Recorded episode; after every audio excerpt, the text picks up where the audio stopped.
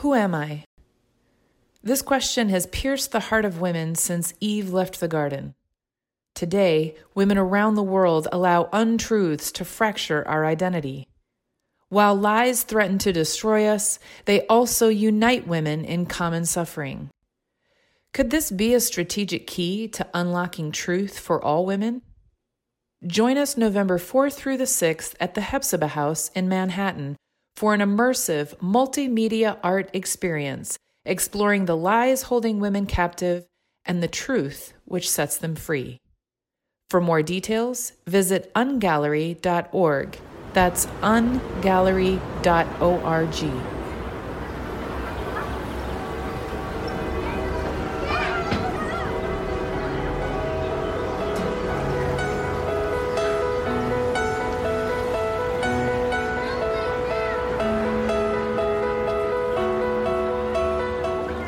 You are listening to Our Urban Voices with Dr. Alphonse Javed, a podcast that presents Christian narratives through diverse voices that impact urban ministry. Here is your host.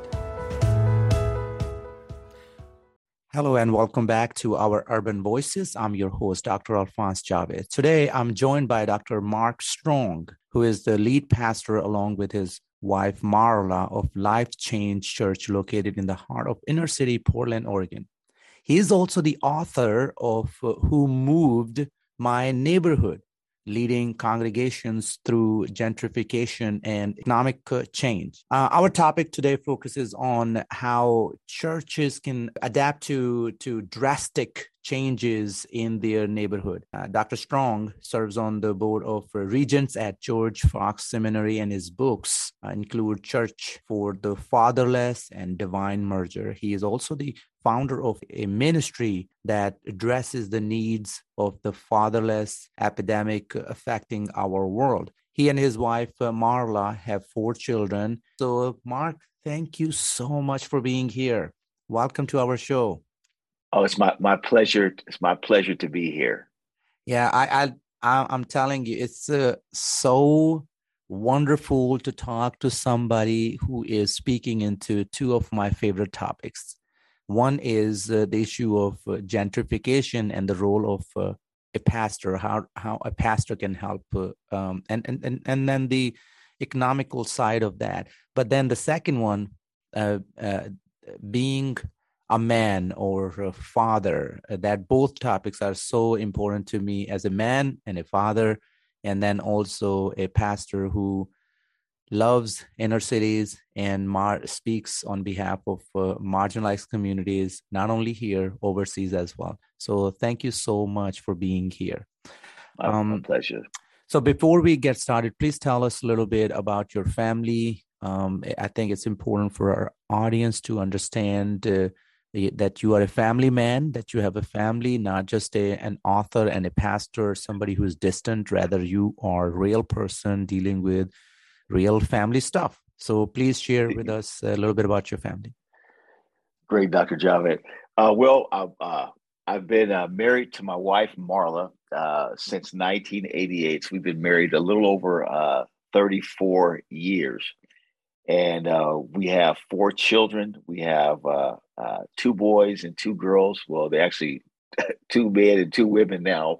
Uh, my my son, uh, oldest son, is uh, 31. My oldest daughter is 27, and I have one that's 23, and then the baby boy is 20 years old. So Micah, Michelle, Mackenzie, and Miles. So we uh, named them all with the letter M. So my wife's name is Marla. My name is Mark. So we're all M. So when it's when it's Christmas time and we give gifts to different family members, we just say from the M Strongs. And right. They, they they know they know who is who is coming who it's coming from. So uh, we just mm. you know been been married for a little while and just still enjoying each other, still having fun, and still uh, just uh, you know enjoy just the blessing of God putting us in each other's lives.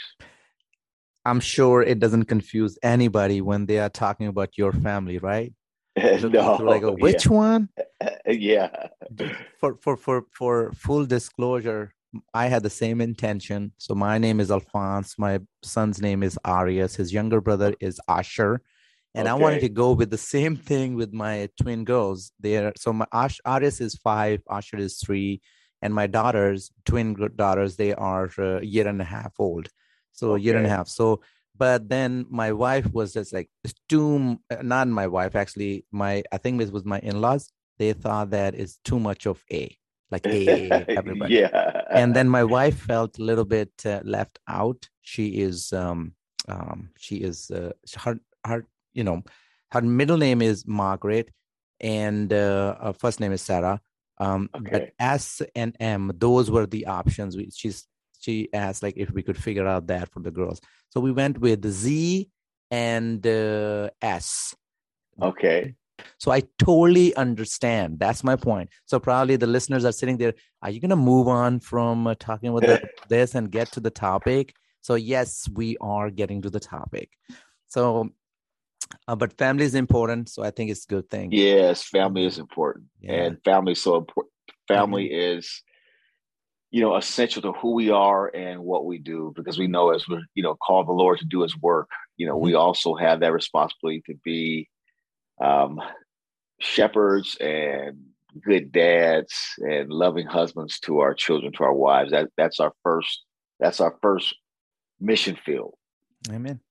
So, Dr. Strong, from what I understand, your book, uh, Who Moved My Neighborhood, is directly inspired from your your experience growing up in and pastoring Life Change Church. To start off, can you tell us uh, about the Neighborhood Change Life Change Church? Um, yes, has experienced over the decades. Yes.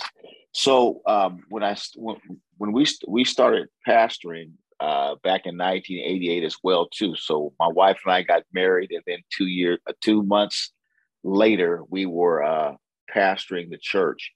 And so North and Northeast Portland was pretty much uh, back in the time what they would call the hood or the inner city.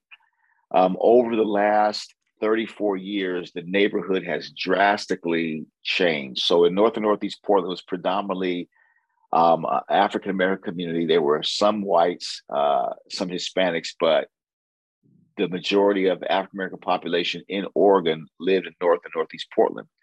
So what begins to happen around 1980, you start to uh, you have a population of probably about 22,387 African Americans, and then it goes up in 1990, and then uh, once it hits 2,000, it starts dropping and it starts dropping and starts mm-hmm. dropping. Mm-hmm. So 1980 was probably 28, uh, 20, 28% of the population was African American, North Northeast Portland. Uh, by 2010, it had dropped to 15%. Now it's probably closer to 4%. Oh and so, so, so the, the demographic change mm-hmm. in terms of the African African American community mm-hmm. has been uh, horrific in terms of the numbers. Now, our church, we have a a blended church. We we have different nationalities in our church. We're not we're not we're predominantly African American, but we have whites and Hispanics and uh, a few Asian people, you know, in the church and as as well too. But as far as as far as that uh, neighborhood goes, the the the, change has totally uh, uh, uh, changed the the landscape in terms of the economics, in terms of uh, the social uh, places that people had to to uh, network with and gather and form relationships. It's a totally, totally different place now. It's not even the same. It's not even the same area. I remember. I remember I was my office one day and I was on my computer. I was looking at a little clip on Yahoo. Right. And it said it said the 10 hippest places to live in America. Mm-hmm. And so they start going through the list 10, 9, 8, 7, 6, 5, 4, 3, 2, 1. By the time they got to by the time they got to one, they said the most hippest place to live for hipsters in America is Portland, Oregon. And they had they had a, they had a picture of Portland, a picture from a uh, street corner in Portland that was showing where the hipsters like to gather. And so I was sitting at my desk and I, I said, man, that that picture looks really familiar. And so I just turned my head and I looked out my window from my office and the picture was taken right across the street from my office window. Wow. And so that just gives you an idea how that how the neighborhood is how the neighborhood has changed. Wow. Um, around us. Wow. Would you say that's what prompted uh, all of this drastic change in your neighborhood, or is, is it more to that? Yeah, there, I think there's there's more to it. Um, you know, part part of the part of the uh, issues that a lot of inner cities uh, face is just the whole uh, economic disparity in terms of jobs and what people make and their buying power. So even though that community was predominantly African American, you know, you, a lot of those were not homeowners. Uh, a lot of them were renters. And um, once, and the ones that did own homes, once they passed away, then some of those homes were sold and so forth. So, you know, you figure people were buying houses back in the 80s and 90s for maybe around 50,000, maybe 60,000. Whereas now those same houses they sell for $600,000, $700,000 and upwards of a million dollars. Right, right across the street from our church. So, uh, where our church is located now, our church used to be the biggest building on the block. So, usually we should tell people if you want to get the life change, just make a right, come up Williams Avenue. You can't miss it. We can't say that any, we can't say that anymore because to the right of us, there are five, six story buildings. Uh, right in front of us, there are two big uh, buildings that were actually award winning buildings that received um, awards that were put in the in the uh, New York Times in terms of uh, of the environmental uh, uh, things that they use to build a building and that kind of thing and so so our so our, our building is totally is totally dwarfed dwarfed but across the street just adjacent across the street they built a, another six uh, five story building and in that same building they have uh, apartments or condos that that are selling for 1.7 million dollars my who who can afford a building like that who can afford a condo for 1.7 million dollars you know, this you know? reminds me. I'm I'm sorry, I'm I'm cutting you, but I want no, you that's fine. this yeah. conversation, and we're gonna be getting into the conversation of. Uh, um, we're gonna we're gonna have more conversation on this, but it, you know what it reminds me. Um, I have a deep love for New York City, and uh, you know, anytime people ask me um, when I was living, I just moved here last year uh, okay. to New Jersey, about forty-five minutes away from Midtown Manhattan now. But one of the things I always, uh, I still love the city, just so you know, I love New York City, but yet I have to say this. Um, if you look at the history of New York City, African Americans, those days rather, when uh, people were brought here, right, in New York, yes, they will uh, they will put them uh, in the in, it, it was like around Midtown, right? First, it started yes. because everything was down downtown. People were, were there uh, rich people or uh, white people or whatever you want, whatever you want to call them, uh, the hipster of that day, let's call right. Yes, yeah. When they yeah. start moving uh, uh, in that, then they were pushed over there where the Central Park is right now. You know the Central Park story? Yes, I. Uh, I don't know. I know where Central Park is. I've been there, but I don't oh know the story though. Oh, you, you gotta you gotta read this story, man. And maybe next okay. book should add that because Portland okay. is sharing the same story. Um, so then these the, these were the slums, these were the neighborhoods, these were the uh, black neighborhoods then. And then okay. when the Central Park was put there, then they were pushed away even farther yeah. up in uh, up uh, you know uh, Upper Manhattan, where Harlem is now. And now okay. Harlem is being pushed out. That's where you got the Bronx and the South Bronx, and yes. and then eventually out of the city. If you talk to um, things are changing also. It's not all this bad. Just so you know in the right, last right. Uh, few years things have uh, i think are moving in the right direction. So hopefully that will bring something. And this conversation is part of that just so you know. Yes. And i think uh, the more we talk about this so hopefully the the change will come. But you're right. Midtown manhattan where my previous church was it's called billionaire row. Your story reminds me the story of billionaire row because wow who would afford billionaire role? I'm saying billionaire because literally the apartment next door to my church up upstairs, like the top one, I, forgot the exact amount. It was like uh, uh 20, it was like in in in somewhere there. Uh, yeah, bill, million dollars, 20 million, wow. 30 million. I don't know what was it. It was like a lot of money. Wow. Now, you don't get those kind of uh, things, right? So think about what it would look like if uh, um, somehow there was the conversation was uh, with the African American community in your neighborhood when things were coming in, and I, I'm just I'm just trying to see your church there, and I'm yes. also looking at the building because I had the same experience in New York, seeing those buildings right before my eyes. These buildings went up, right? Um, yes. So I'm just thinking about those things and looking at how people are pushed out now. Even if you are the one who had the uh, you know um, your church i i suppose is owned by your church your church yes. property? Yes. Okay so that's a blessing. So i'm sure people are already reaching out to you too that hey sell your property. We're going to give you a new church and we'll build a condo on top of you and all the other yes yes so yes yes. that's another trend in in in new york. Another friend of mine he has his church over there and i'm not going to name the church otherwise people are going to know that church right away. And they have the same offer. So mm, it's just that that idea let, let me buy your property and give you build you a new uh, church and then uh, we will have the top you keep your church. It, this right. is happening. But at the same time that changes the look of your church who you are. It you are yes. no longer the church you're supposed to be. Now you are this i don't even know artificial something.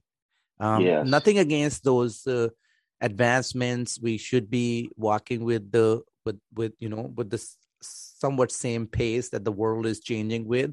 But at the same time it, the neighborhood changes the original calling for which you were planted right? You were right. I'm sure.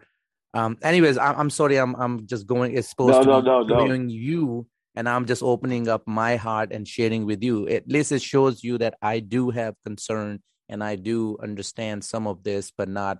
Of course, I'm not going to pretend that I because I'm not the part of this. Uh, um, I'm not the recipient of this kick out policy, right? Yes. Let's kick people out of this neighborhood. Um, yes. Now, now, the million dollar question: How does a church address this change? In your book, you you outline a seven step framework for churches to heal. Walk us through that and take your okay. time, please. Okay. So, what I'd like to just say, just to kind of uh, preface what preface the process I'm going to talk about here in a second, is that the uh, building and developmental changes, the economic changes, those are all things that we see visibly.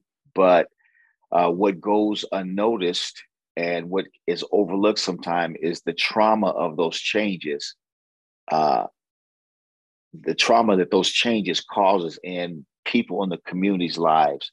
So there, there are terms like root shock that uh, describe that when a, a community is involuntarily uh, displaced how that that affects the life of that uh, of, of that community the culture the uh, interpersonal relationships of that community, uh, the identity of that community, and it's a blow. I think in my book I talk about uh, there was a, a, fight between Muhammad Ali and um, Sonny Liston, and there was a blow. They called the Phantom blow. And when Ali hit Liston and it knocked him out, it was so fast, so quick, nobody saw it coming, but it, it was enough to floor this this prize fighter and so when uh, a community is hit with gentrification, it is a it's it's a blow that is powerful and a blow that's uh, in, impactful.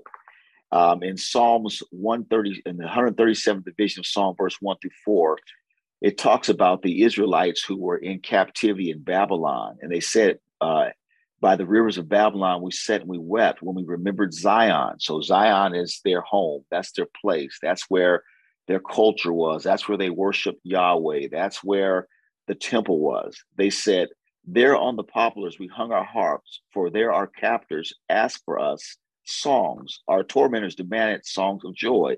They said, Sing uh, us one of the songs of Zion. And they responded by saying, How can we sing the songs of the Lord in a foreign land? So here it is you have these musicians who are trained to worship God uh, they're skilled in harps, they're playing the harp, they're skilled in uh, singing, and they're asked in Babylon to sing the, th- the songs of Zion. And they respond, How can we do that? How can we sing those songs in a strange place?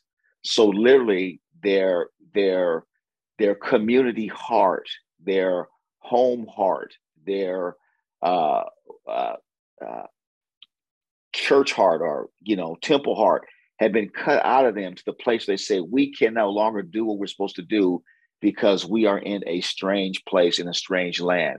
So when we start talking about the process in terms how a church can move forward you know there's a lot of discussion that you know kind of two two two sides of it. So you know what can we do about gentrification? How can we affect policy um, how can we do land development or land banking or those type of things so they're, they're the issues to address uh, some of the uh, uh, economic and developmental shifts that are taking place but then when we look at the people when we look at the church there's a process that has to happen where we look at it on a relational, humane uh, type of way in terms of what people go through. It's a loss. It's a loss. It's a death of something that's valuable. It's a death of something that has been to your life that you that you you've grown up with, you live with, you moved about. You know your community. You know the person down the street. They know you. You're familiar with the businesses. Uh, your your your church is by you know, by by your house, and there's people from your neighborhood that go to your church. So all all those all those things change, and so uh, for us, you know, I, I wasn't really getting this at first, you know, and really this this, this process just kind of unraveled. If I could be honest with you, just kind of unraveled through prayer and just you know me just just crying out to the Lord, God, what's going on? What what can we do? How can our how can how can we help our church and so forth? So um, there was just this uh, seven step process that we that we went through. Mm-hmm. But I know I've been talking quite a bit. Would you like me to share that now, or just do you have anything you want to, else you want to ask, or should I just jump into that? Uh, jump in, man. Jump. Go okay. ahead. Go ahead, okay. please. Okay. So so the so the process the the, the process has seven uh, phases to it, and the first phase is called regular, mm-hmm. and that's the process of when you remember your old neighborhood. Mm-hmm. It's it's you know it, this is important because what it does, it gives you a sense of uh, uh, satisfaction and a sense of wow, what we had was important and what we had was valuable.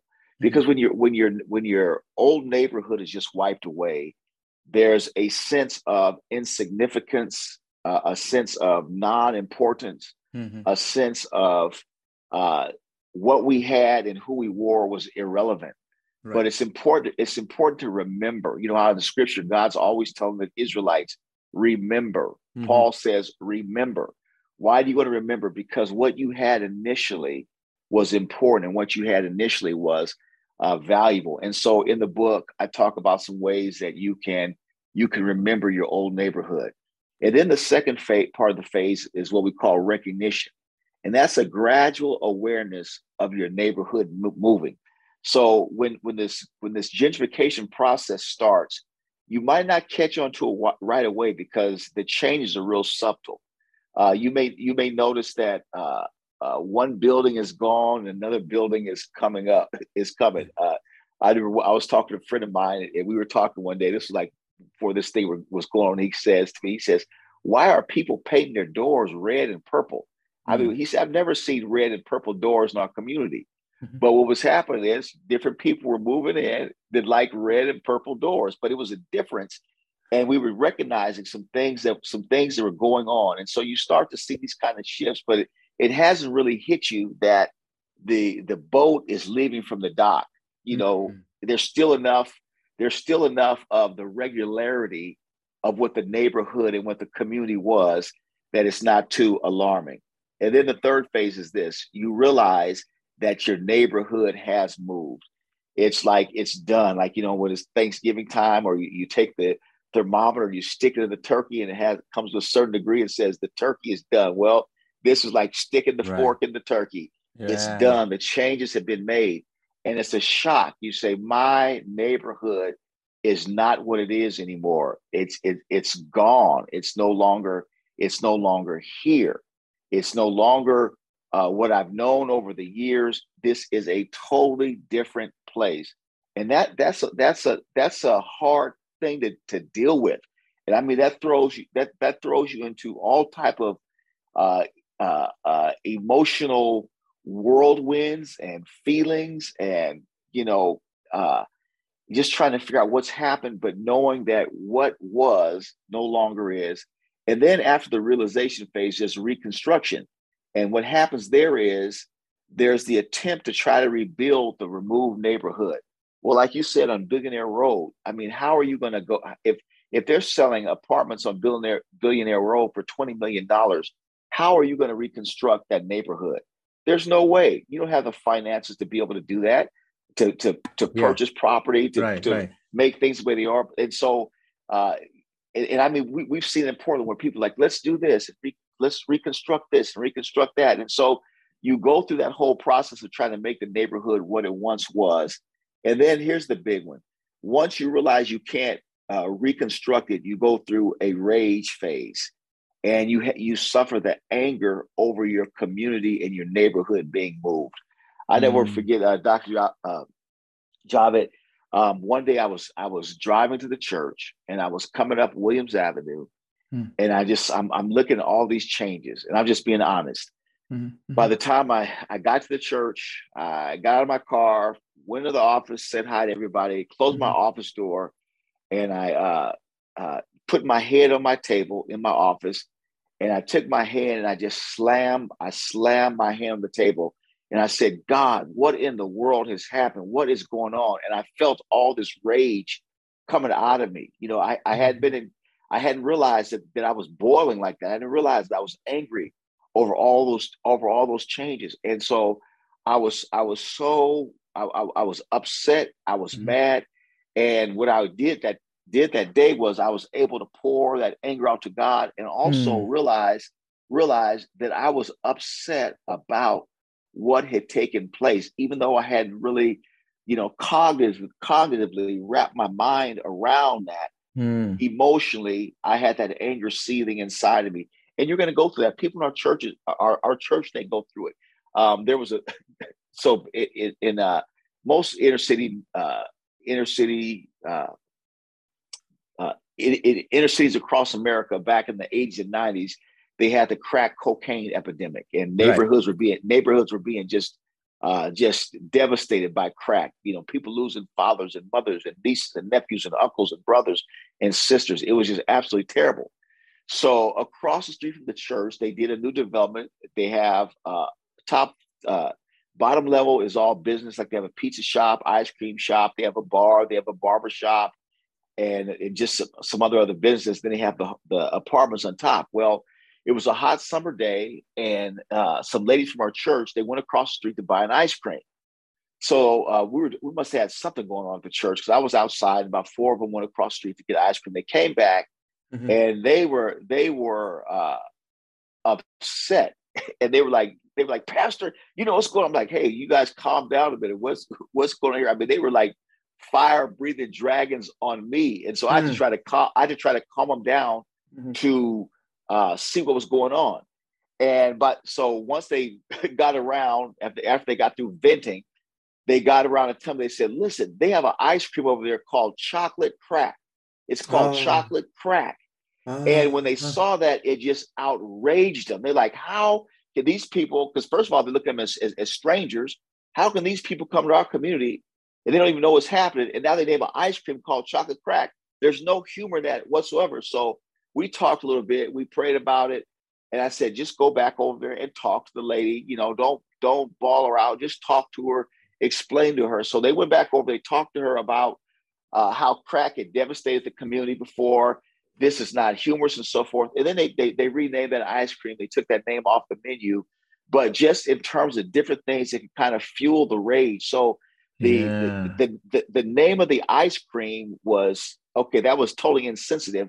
But what that did was just f- threw a log and fueled the fire on the greater uh, uh, furnace that was burning inside the heart because mm-hmm. of the mm-hmm. rage. So a church has to work, you have to work through that. Now, in all situations, it may not be like that, but you're going to find some rage someplace and so forth.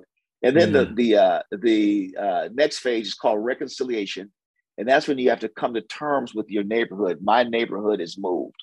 How mm-hmm. do you come to terms with that? Because even if your neighborhood is is moved, as followers of Jesus Christ, we still must be missional. Amen. Wh- whether whether it's black, white, blue, brown, orange, or turquoise people, we still have to be we still have to be missional. That's the call of Jesus. Go in the world, preach the gospel to all to all creatures, right? To everybody, all nations. And you cannot do that if you're angry. You mm. cannot do that if you're mad at the people that have moved into your neighborhood. I mean, you can be upset about the way some things are happening, but you still have to have a love for people. But you have to work that. So you have to come to a place where where where you you can reconcile with the changes that happened. And so that day I went to my office and I slammed my hand on the desk. Right. And I was so I was so upset. Um, the Lord spoke to me. It was like an audible voice. I didn't see a I didn't see a uh, a vision from heaven, but the Lord just put a picture in my mind. Mm. I saw this pic. I saw a picture of a chessboard, and I just saw these pieces, you know, on, on the chessboard, and and I, you know, the you know, you you make different moves to try to to get that king to put that king in checkmate. Mm-hmm. And I just felt the Lord speak my heart and said, Mark, you know, just what's you know what's what's happened here. You need to understand I am still sovereign. Mm-hmm. I'm still mm-hmm. sovereign. And so part of what's helped me to and helped our church, and as we I've shifted our church to come to some place of reconciliation is to understand that even though uh, what's happened we don't like, even though there's injustice in it in many, many ways, God is still sovereign and God is still in control and God still has a plan for his church. And then the last phase is this, um, what I call revamp. And that is mm-hmm. you got to determine how to navigate your church. I'm sorry, determine how to uh, uh, position your church to navigate your new neighborhood. That is mm-hmm. if God mm. calls you, if God calls you to stay there. Mm-hmm. So this is this is really beautiful like step by step it's almost like um, you know when somebody passes away or from, yes. you know and you lead them through that process step by step right and if yes. somebody's missing you have uh, um, we say that you know you can't skip a step you gotta go through yes. the step um, yes. I, as i'm hearing you i can see that why would you as a pastor introduce that step by step approach to uh, to help churches engage in this kind of conversation and help uh, their congregation to experience healing. Uh, but yes. now, but toward the end, you did talk about the last part is the position to navigate, right? Yes. That means new people are there, and probably your congregation is uh, booted out uh, as far as their uh, uh, you know their indigenous uh, location is concerned where they were born probably where yes. the aunts and uncles lives and all that now nobody's there so they they are not there. So if all here's a question if all of a church's congregation lives out lives outside of its neighborhood in your case your neighborhood should the church move? Why or why not yeah, I, I think I think that's a, a question that each church has to answer individually. And I think that I, I, think I wrote about this in the book as well too. That a church has to go has to go through a just a process of discernment to uh-huh. to to determine what the Lord's will is.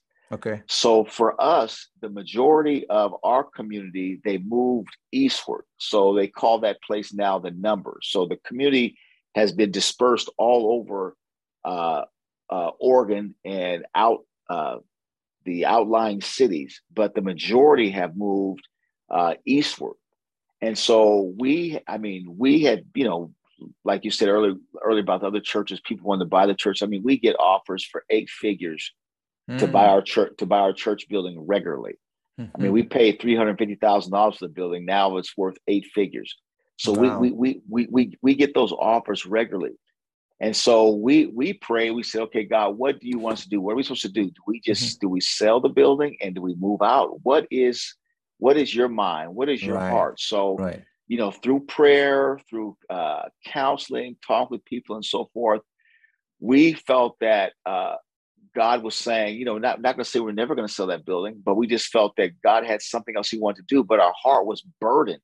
Mm-hmm. We had a burden for where the majority of the community has had moved out to. So miraculously, miraculously, what God did for us, I mean, it was it was just a miracle. I don't have time to tell that whole story, but God actually gave us another building uh, out in the numbers in uh, East Portland, where the people have moved out to, mm-hmm. and so mm-hmm. we were able to start another congregation out there for the people who have been displaced. And so I think it's a uh, a, a, a, church has to figure out how God is leading it. So for some, it may be, you know, we sell the building and we mm-hmm. move to where the people have have, have moved. Mm-hmm. For others, it may be no, we stay here and we we plow the ground and we we know God's called us to this place, and so mm-hmm. we're going to determine how we can best minister and serve this area where we're at. And for others, it might be a both and. We stay here and we start something different, or it could be a merger. Well, you know, there's another church out here. We we might be able to take our resources and to be able to merge with this church as well, merge with this church, and uh, further the mission of Jesus Christ. So I think there's there's options that are there. Um, they're hard choices. They're difficult choices to make. Um, they're challenging choices to make. But uh, God is God is wise. He's full of wisdom, and he knows uh, what is the best path for us to take, and he's faithful to show us that. Yeah, you know, as you were talking, Dr. Strong, I'm thinking about because at heart, yes, I'm a um, senior pastor of uh, a church here, but at heart, I'm still a missionary because that's how yes. my journey started. So I'm okay. thinking, as you're talking, I'm thinking about calling. Are we? It depends on whether the the, the congregation is called to a place or a church is called to a place or people right so yes. then you can make an a, not even spiritual but educated uh, uh, decision that hey when we planted our church our calling was to the people because we saw that this is where lord wants us to serve this community that whatever that yes. community was but over the period of time if the community changes then means uh, if that community that you were called to is moving out then you go with where the community goes you know therefore yes. uh, the the text you brought up earlier one of the ways we can uh, you know uh, do the exposition is to look at that oh they're longing for what they had yes. and uh, that means that they were attached to the place which is true that's the whole idea of Israel. The land is the main yes. point, right? So yeah, yes. The, is, their identity is attached to the land. Whereas God is telling them, wherever I go, you come, or wherever you go, I'm with you. That's where Joshua was sent, and God told him the same thing I will be with you. Go ahead, right? At that time, there was no Israel, but there was calling to the people, not the place. But the place was promised as. Uh, uh, part of that calling to the people. So I think all of this, uh, you're right. It has to be a local congregation decision based on what brought them to that place. And then I'm also thinking, as you're talking, and I'm thinking in my mind, um, um, being missional, uh, perhaps uh, over the period of time, and you probably know that too. Uh, for me, the Lord has changed my calling over the period of time. Of course, my calling from day one was to follow Jesus, right? Live a holy life and all the other things. So to ministry, it changed over the period of time. You know, I started with a youth pastor as a yeah. pastor, right? And then I went to be missionary pastor, uh, missions pastor, then uh, senior pastor. But pastor is still there. Uh, yes. Shepherding is still there, and I think all of this is I'm just just you know you gave me a lot of things to think about, and I'm I'm hoping the listeners are able to hear uh, all of this and they are able to interpret some of this uh, in their own context. Um, yes. And I, I, I think uh, you already uh, said this, and I just want to go back to this one question. You said Life uh, Change Church made a choice to open a new location based on, right, this decision right. that, uh, well, Lord is providing or giving us a place there uh, in yes. that community where your most of your congregation moved or your at least your original um, yes. uh, you know uh, people moved. So god did that. But would you mind just uh, briefly telling us what factors went other than that what factors went into the decision for choosing the new locations uh, neighborhood? But if this decision was solely on like hey lord what do you want me to do? Hey here I give you place, go open. That's fine too. That answer is perfectly legitimate answer. But is there anything else? Yeah. So so part, part like um, at the end of the book, I talk about like you know uh, mapping your future and just how you navigate. And so one of the questions that you have to answer that is like a, a vision question or a minute uh, a mission question. You know, what's what's our what's our mission? What's our vision? And so what winner that decision was prime uh, just primarily and just basic. I, I think the, the the rudimentary foundational thing is this: we know we are called to make disciples of the Lord Jesus Christ. We know that we're called to our city. We we we have a a burden and a passion from God to reach people, and so uh, that that passion and that burden, the call to reach people, cannot be. Uh, we we cannot allow that to be inhibited by the physical location of a building. Um, a building can help to serve your mission, but a building cannot be used to limit the mission. And so, That's excellent. We, Please repeat that again one more time. Okay. A building can be used to serve your mission, but a mm-hmm. building cannot be used to limit your your, your right. mission. That's right. And so, so we had to think outside of that wine skin. You know, the mm-hmm. parable of the wine skin. No one wants new wine because they say the old is better. You can't put the new wine into the old wine skin mm-hmm. because mm-hmm. it will mm-hmm. burst it. Mm-hmm. So we had to think outside that. So what can we do? Mm-hmm. Um, it, you know, it, it's expensive. You know, right. building buildings are expensive. Sure. Uh, mission is expensive. A friend of mine always says this. He says, "How do you spell vision?" Mm-hmm. Uh, well, the common answer would be V I S I O N. He says the way you spell vision is M O N E Y. It takes. It let me put that. Let me put that on for my fall uh, business meeting. Yeah, no, I'm not even kidding. This is good. yeah. So the you know vision vision always takes money. It always takes money, and so we had so we, we, we had the burden. We know we had the call from God. We knew that people had moved out into the neighborhood. We saw the need that was there. We saw the need that was uh, in that area.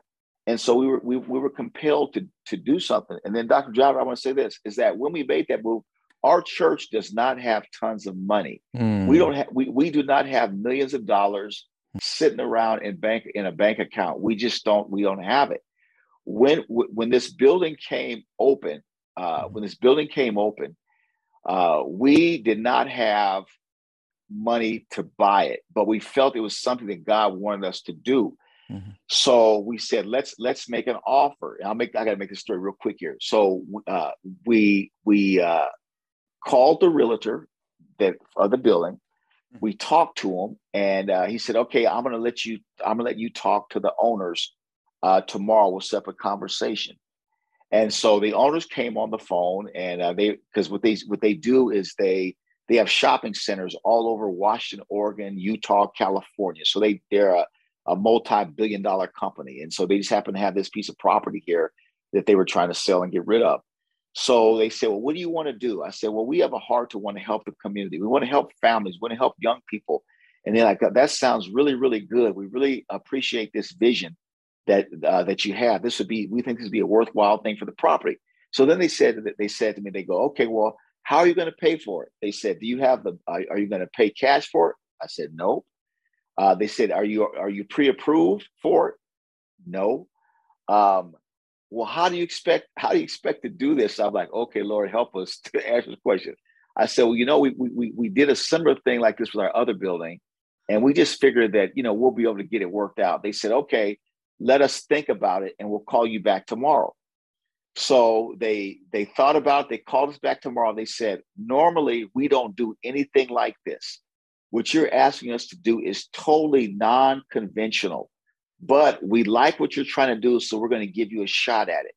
So to make a long story short uh, uh, god allowed us to tie that building up not with not with financial currency but just with with uh, sincerity and with vision and with faith, we were able to get an agreement and to uh, start working toward the building. Wow.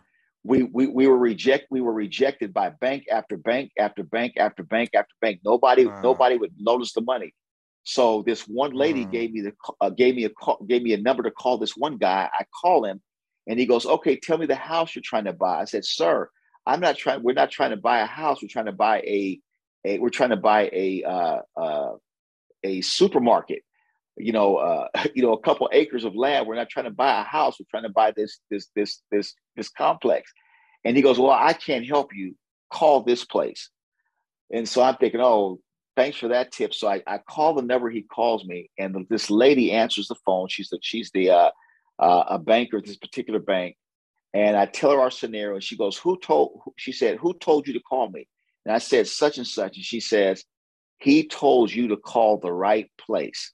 She said, "Let me come out and look at your existing building, and wow. then look at the uh, look at the other building." So she comes out, she looks at our existing building, and then she looks at the other building, and she's not saying nothing. And so when she gets ready to leave, I said, Well, what do you think? And she turns to me and she looks at me, she says, This is God. This is wow. God. And we just saw the Lord just give us, we, uh, we, we had to raise, you know, about $400,000 in a matter of, in a matter of a couple months oh, during the summertime. Our church has never mm-hmm. raised that kind of money. God, God gave, God gave us, God gave us grace. God gave us favor to raise that money. And I got to tell you this story right here. So um, at the last the last day when we were supposed to go and sign for that property, mm-hmm. uh, I got a call from the bank. They said we will need another hundred thousand dollars to be able to close this deal. I said, well, we raised all the other money, which you said to do. They said, well, no, we need another hundred thousand dollars, or if you can find someone who has several seven million dollars worth of property that we can put a collateral, we can do it. I said, well, how long do we have to do this? I said, how long do we have to be able to get this money? And uh, she said, "Well, you have to about two o'clock today. Where in the world uh-huh. we get a, get get a hundred thousand dollars from in a matter of hours?" Uh-huh. Compli- complicating the matter was, I had a funeral to do of a young man who died from a brain an- aneurysm. Hmm. So I, I, get this call from the bank. I have to go and do a, a, a hard, difficult funeral in 15 minutes. I'm like, Lord, what's going on? And so when I was, we were trying to raise the four hundred thousand dollars. There was a gentleman who I we I just asked him for five thousand. He said, "No, I can't help you." He said, "Only come back to me if you really, really, really, really, really need the money." And so, um, uh, a few of us got together. We were praying, and that the word, his words came back to me. We really, you, we really, really need the money. So I called him back. I said, "Sir, we really, really, really need the money." He said, "Let me check with my wife." He checked with his wife. They brought, they gave us a check for a hundred thousand dollars. Wow. And then and then we were short another we were short another twenty thousand dollars. My dad, who uh, is never in my office, he was in my office and he saw me going back and forth. And he says, uh, he says, what's wrong? He says, what's going on? He says, here, your uncle's on the phone. And I'm thinking, Dad, I'm trying. To, uh, we just we're just told I got to raise another twenty thousand dollars here in about forty five minutes. I don't know where we're going to be able to get that from. And you know, you know, but you know, your dad's your dad. He's like, you know, mm-hmm. he's not saying pastor or doctor. He's like, boy, come and get this phone, you know. So so I'm like, okay, okay, I'll get the phone. So I, I take the phone and uh, it's my uncle. And he says, What's going on? He said, Your dad said you got some problems. He said, What's going on? I said, Well, I got about I gotta have about twenty thousand dollars in about 45 minutes. My uncle says, Let me talk to my wife. And so my uncle doesn't he doesn't even go to our church. He talks to my aunt they come back, they give us the twenty thousand dollars, and we wow. were able to get that building. Wow. And and and the city and the city, the miracle, the other miracle was the city. Uh, they said, "Show us the plans, and we will. We promise you, we'll help you get your plans approved in a couple of weeks." Wow. And I mean, they they never do that. That that never happens. And we we showed them our plans in a few weeks. They had approved them. Our contractor uh, that that did the remodeling uh, he said, you know what, you can pay for the sub, but I'm not going to charge you my contractor fee. So that's how God gave us our second building. Wow. For that man. area out there. You see, that's the encouragement. Um, I was actually gonna my next question was actually, hey, what encouragement can you give to the pastors or a congregation yeah. in churches through these changes? I think right there, the whole story is an encouragement that when you walk by faith, not by sight, and when you go through those steps and you bring that before the Lord, and the Lord blesses you. And I totally see that your vision was big, but it needed a lot of money, but God provided. Yes. Any local pastor. I mean, uh, I have to deal with that on day to day basis when uh, yes. you know money gets in the vision in the in the in the in the way of the vision, and I'm like, Lord, uh, what what's supposed to do now?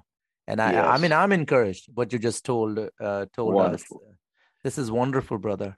And yes. I think uh, Lord is going to continue to bless your ministry and your congregations, both churches, and uh, you know, this is really amazing. Um, let me ask. Uh, um, I'm going to try to uh, uh, wrap this up. Okay. Um, if the listeners want to get in touch with you or uh, find your book, what are the easiest ways? the best way to get the book is just to go to Amazon mm-hmm. and either put Dr. Mark E. Strong in or just type in who who moved my neighborhood, and uh, the book will come up and you can purchase on Amazon. Mm-hmm. And if you want to get in touch with me, the best way probably is like on my uh, Instagram, which is uh, at Dr. Dr. Mark E. Strong. So Mark letter E Strong. Mm-hmm. And um, I you can message me there and I can I can get back to you or however so. And that will also be included in the episode's descriptions. Um, so we talk about really awesome, but at times a little bit depressing situation yeah. because it you know it relates to community. It's real life, real people being uh, you know kicked out of their own uh, communities and all the other things. But then yet God is sovereign, right? Yes, As he is. Said earlier. Yes, he is. Um, but I want to close with a with a uh, joke to lighten okay. the mood. So okay, give you give me a good joke. Okay, yeah, I know. I know. My I'm always telling jokes about my kids. Like, oh gosh, that's so bad. It's just so bad. But here's one. Okay, uh, uh, um, a good a good friend of mine uh, used to be a a milk drinker, hmm. and he used to drink a lot of milk. Uh, but what happened to him was uh, he started to get lactose intolerant, but he still liked milk. Mm-hmm. So he started drinking large amounts of almond milk. He would mm-hmm. drink almond almond milk in the morning, almond milk in the afternoon, mm-hmm. almond milk in the evening. Mm-hmm. He drank so much almond milk that it drove him nuts. Very good. You see, I can get that joke. Yes. Yeah. so I, my jokes are my jokes are bad. My, my no, no, no, no. This is good. Yeah. I'm gonna tell that to my son. Yeah. I'm gonna tell him, and I think he will appreciate that. yeah. Yeah. Thank you so much for being on the show again. Oh, my pleasure. My pleasure. Thanks so much for having me. It's just been been very enjoyable. That was uh, Dr. Mark Strong from Life Change Church in Portland, Oregon. And thank you to all our listeners. I'm so grateful for each and every one of you. If you appreciate this podcast, please be sure to subscribe to the show and leave an honest review wherever you listen to your podcasts. If you think this podcast would be beneficial or helpful to someone you know, please share or pass it along. Tune in next time for more honest discussions from diverse voices. You've been listening to Our Urban Voices with Dr. Alphonse Javed, which presents Christian narratives through diverse voices that impact urban ministry. Please check back for new episodes every week. Did you know that the Our Urban Voices podcast is an outreach ministry of the Heart for Muslims conference? Our vision is to promote love for Muslims and eliminate the fear of Islam. Join us this year on Saturday, November 5th at Trinity Baptist Church in Manhattan, New York. We will be focusing on the power of proximity, how your location, culture, and shared experiences can bring Christ to Muslims hear from Muslim ministry practitioners, and connect with like minded Christians. Find all the details at heartformuslims.com.